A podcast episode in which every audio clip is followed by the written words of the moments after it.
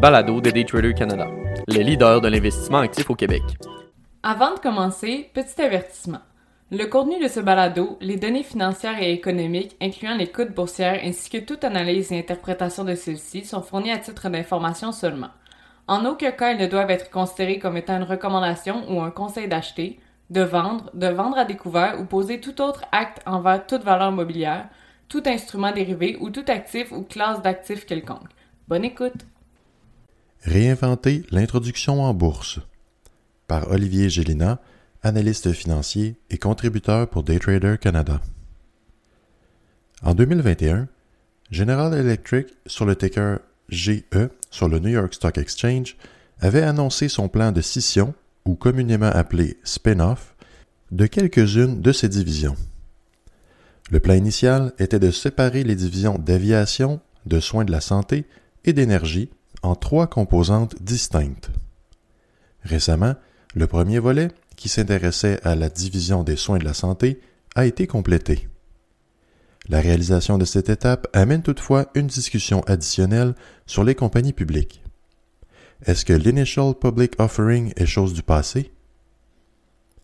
En reculant en novembre 2021, General Electric avait annoncé au public son intention de scinder ses opérations en diverses entités publiques. Les trois composantes, soins de la santé, énergie et aviation, devraient voir le jour sous des compagnies publiques distinctes suite à des spin-offs de la maison mère d'ici 2024. Comme le premier volet de soins de santé, sous le symbole GEHC, se transigeant sur le Nasdaq s'est récemment complété, est-ce que les grandes corporations déjà publiques ont intérêt à procéder à la séparation de leurs activités? GE Healthcare s'inscrit en premier dans ce pari de devenir un joueur dit Pure Play dans le domaine de la santé. Le terme Pure Play découle des activités qu'un investisseur pourra y retrouver. L'objectif de cette division est d'abord de poursuivre l'innovation des soins de santé de spécialisation afin d'offrir un service aux patients qui en éprouvent le besoin en plus d'atténuer les faiblesses du réseau actuel. La division conserve les installations qui étaient déjà détenues par le groupe GE, qui avait la vocation de soins de santé. Le portefeuille actuel de GE Healthcare montre quelques 1 milliard de patients desservis et plus de 2 milliards de procédures entreprises annuellement. Au niveau des investisseurs, cette première étape allouait une action de GE Healthcare pour chaque action de GE détenue et une part minoritaire de 19,9% demeurait dans les mains de GE. Les revenus de la nouvelle entité sont anticipés d'être aux alentours de 18 milliards et avaient obtenu une évaluation d'entreprise à 31 milliards de dollars américains. Le titre de GE Healthcare réplique étroitement les mouvements de l'action de la maison mère depuis son introduction en bourse en janvier dernier, se transigeant à 76 dollars, très près du 84 dollars enregistré par GE. La corrélation entre ces deux titres devrait s'estomper avec le temps, d'autant plus que les activités de la division Healthcare ne seront plus amalgamées dans celles de GE. Selon les plans dévoilés par GE, la seconde division à voir le jour pourrait bien être GE Vernova, soit leur portefeuille d'activités en énergie. Cette division regroupera donc les énergies renouvelables déjà sous des filiales distinctes telles que GE Steam Power, Renewable Energy, LM Wind Power et autres. La division regroupera également les énergies traditionnelles telles que le gaz et conversion de sources d'énergie. L'objectif principal de Vernova est de se concentrer davantage sur le développement et la transition vers les énergies renouvelables. Le ratio d'attribution d'actions de cette nouvelle entité demeure à confirmer. L'évaluation du créneau prendra en compte les installations existantes produisant plus de 400 gigawatts d'électricité et plus de 7000 turbines à gaz. Le dernier segment à devenir est celui de l'aérospatiale et aviation. Cette entité souhaite propulser plus de deux tiers des vols commerciaux mondiaux. La base d'actifs sur laquelle la compagnie devra bâtir est composée de 26 500 moteurs d'avions militaires et d'environ 37 700 moteurs d'avions commerciaux. Cette offre de service prévoit une meilleure efficience des vols juxtaposée d'une expertise de réduction des émanations néfastes dans l'environnement. Tout comme le volet énergétique, la date de création et le niveau d'attribution d'actions demeurent à confirmer. Une interrogation survient toutefois après avoir élaboré tous ces plans de spin-off, d'échange et de concentration des activités.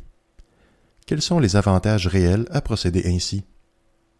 Après tout, les entités scindées quittent avec une portion non négligeable du bilan financier de GE. Terrain, installation, clients, brevets, tout y est. Un actionnaire de GE pourrait bien ne plus voir de même œil la compagnie du fait que le conglomérat a scindé ses opérations et ne répond donc plus aux besoins de diversification de revenus dont le groupe bénéficiait auparavant. Sans compter les frais d'établissement des compagnies, de transition et opérationnels avoisinant les 2 milliards de dollars. L'avantage pour les actionnaires concernant ce dernier point est que des actions leur sont attribuées lors de la création de ces entités. Ce faisant, un actionnaire de GE d'autrefois ne verra pas sa position grandement modifiée s'il conserve ses actions de GE, GEHC, Vernova et Aerospace.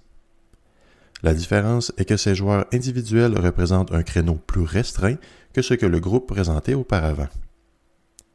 Cette vision moins large des activités respectives des entités vient toutefois bonifier la rentabilité de chacune d'elles.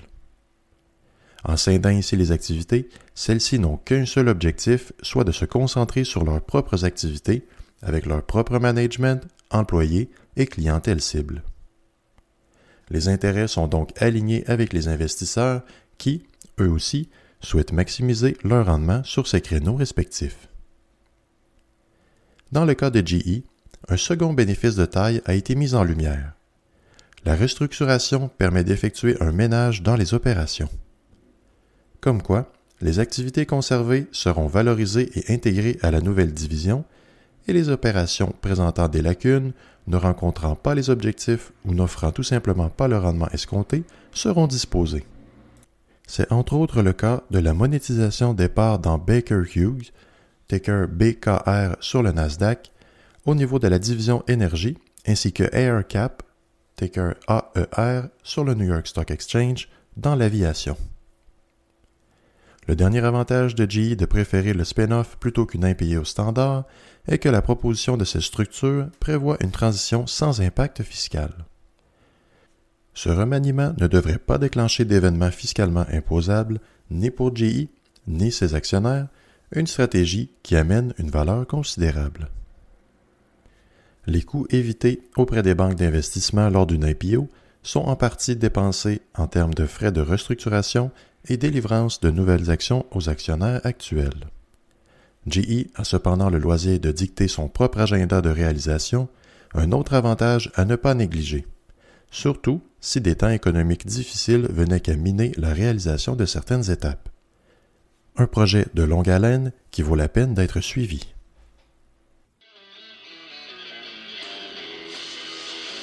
C'était le balado de Daytrader Canada. Pour plus d'informations sur nos programmes de formation et d'accompagnement, veuillez visiter daytradercanada.com.